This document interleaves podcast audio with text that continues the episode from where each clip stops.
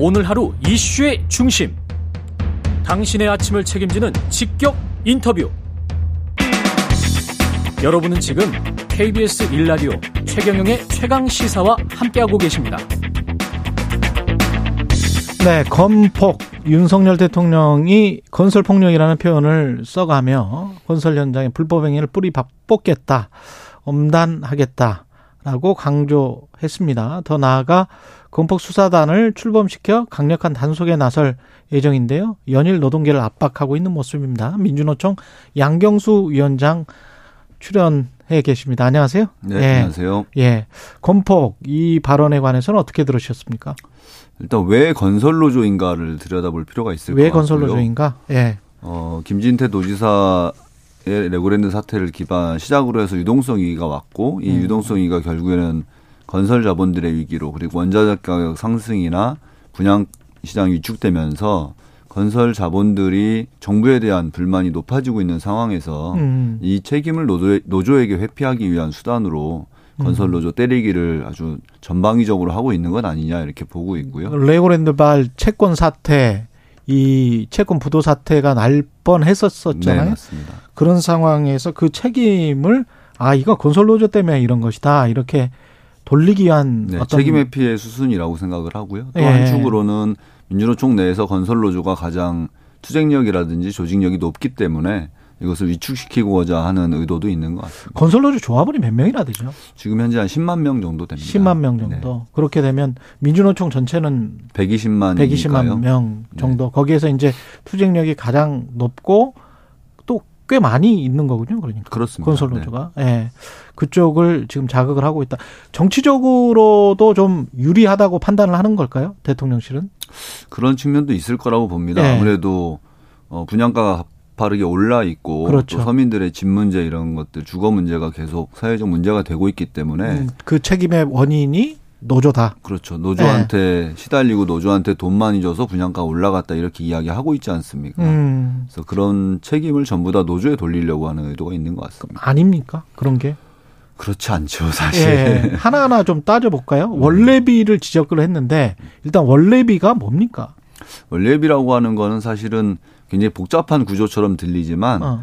아주 단순화해서 이야기하면 건설 현장에서 타워 크레인 노동자들에게 불법을 조장하기 위해서 뒷돈을 줘왔던 것이 관례적으로 형성돼 버린 겁니다. 아.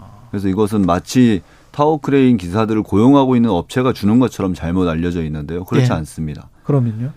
건설 현장에는 다양한 업종의 업체들이 함께 들어와서 일을 하는데요. 음. 타워 크레인 업체 노동자들 고용한 업체가 아니라 예를 들면 전기 업체라든지 토목 건축 업체라든지 이런 곳들에서 음. 타워 크레인 기사들에게 우리 거를 좀 먼저 해 주십시오. 빨리 해 주십시오.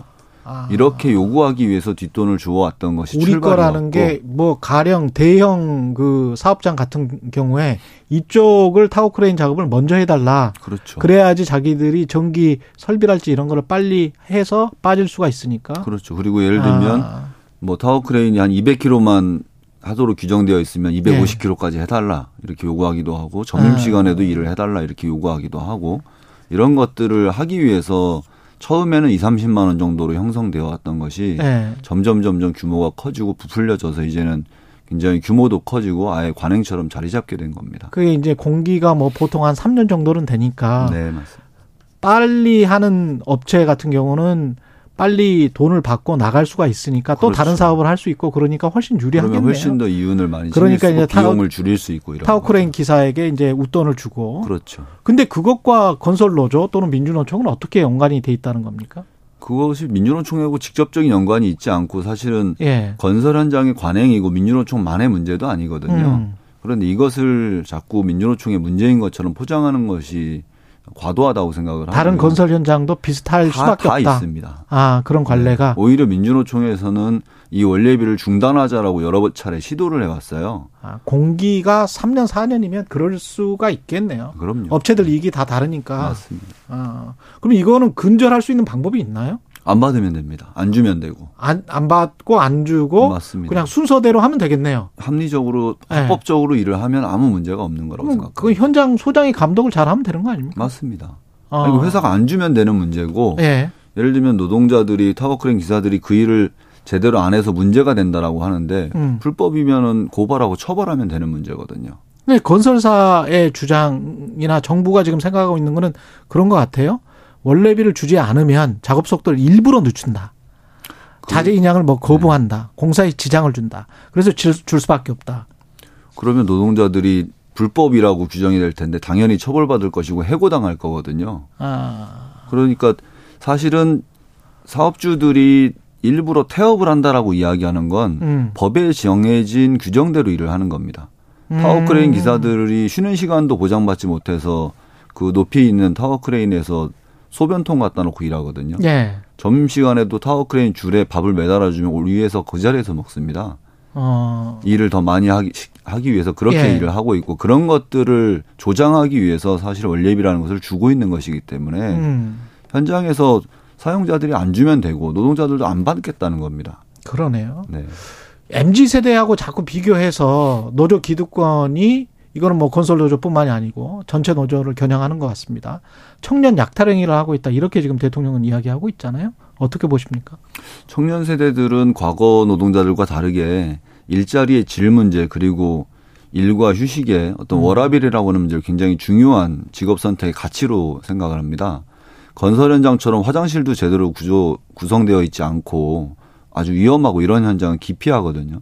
오히려 건설 노조가 들어오고 나서 우리 건설 노조에 청년 조합원들이 많아지고 있어요. 음. 심지어는 기존 조합원들이 자기 자녀들을 데리고 와서 같이 일하는 경우도 많습니다. 아 그렇군요. 노조가 생겼기 때문에 현장이 조금 안전해지고 깨끗해지고 음. 수익도 보장이 되기 때문에 오히려 청년들이 건설 현장에 일을 하러 오고 있는 상황이기 때문에 예. 정부의 이야기하는 완전 전 반대 현상인 겁니다. 지금 현재. 노동 시장의 상황은 그렇다. 네, 그렇습니다. 호봉제에서 직무급제로 바꿔야 된다. 이런 거는 화이트 칼라 대상일까요? 아니면 블루 칼라 생산직 현장의 노동자들 대상일까요? 정부에서 이야기하는 거. 정부는 전체적으로 적용하겠다고 하는 입장인데요. 예. 사실은 생산직 노동자들에게 직무와 성과에 따라서 임금을 달리 적용하겠다라고 하는 것은 상식적으로 가능하지 않은 일입니다.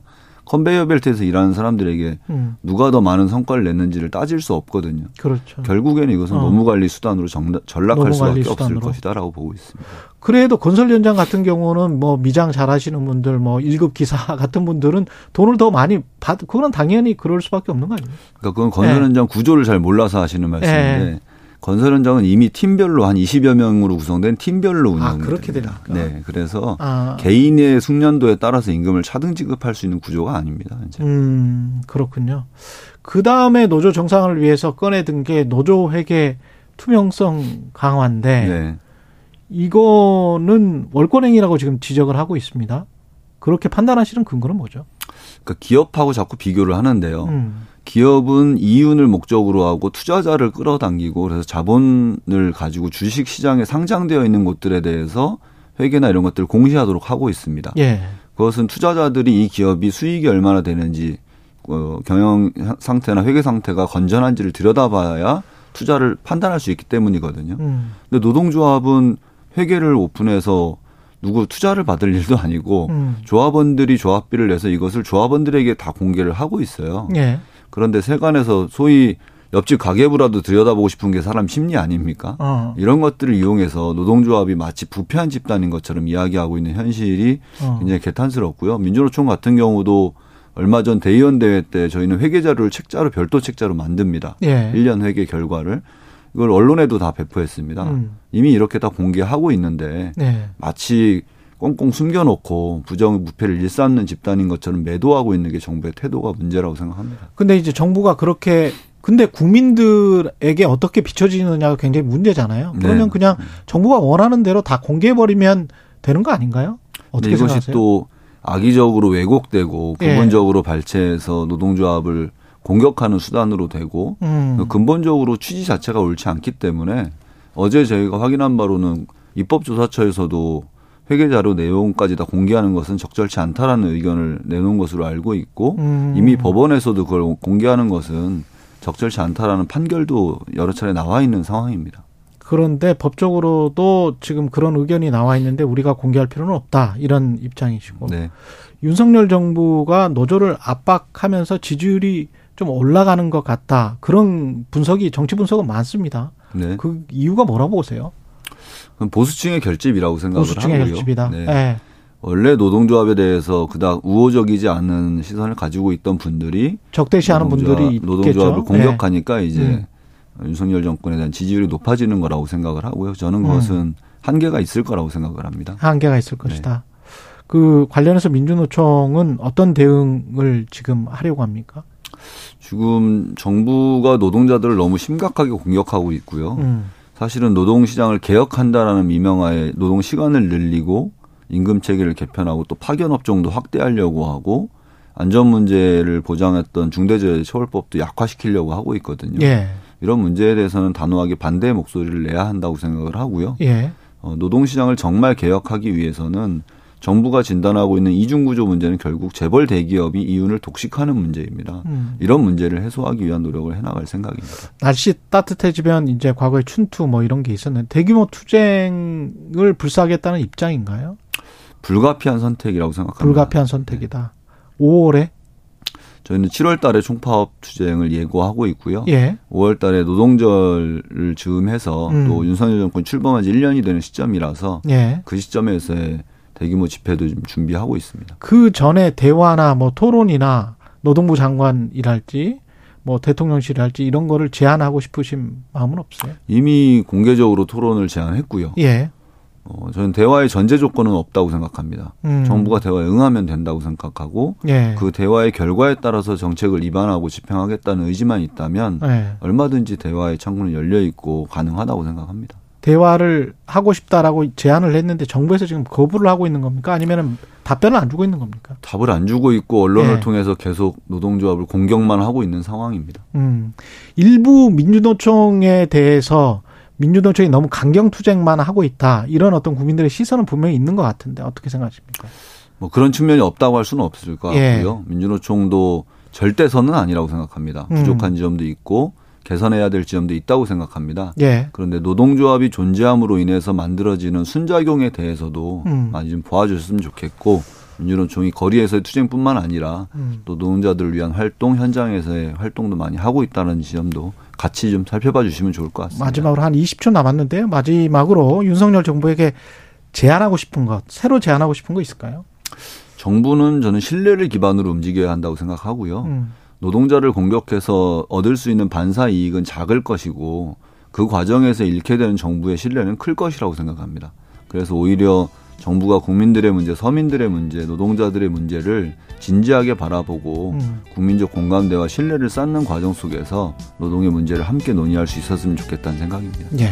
민주노총 양경수 위원장이었습니다. 고맙습니다. 네, 고맙습니다.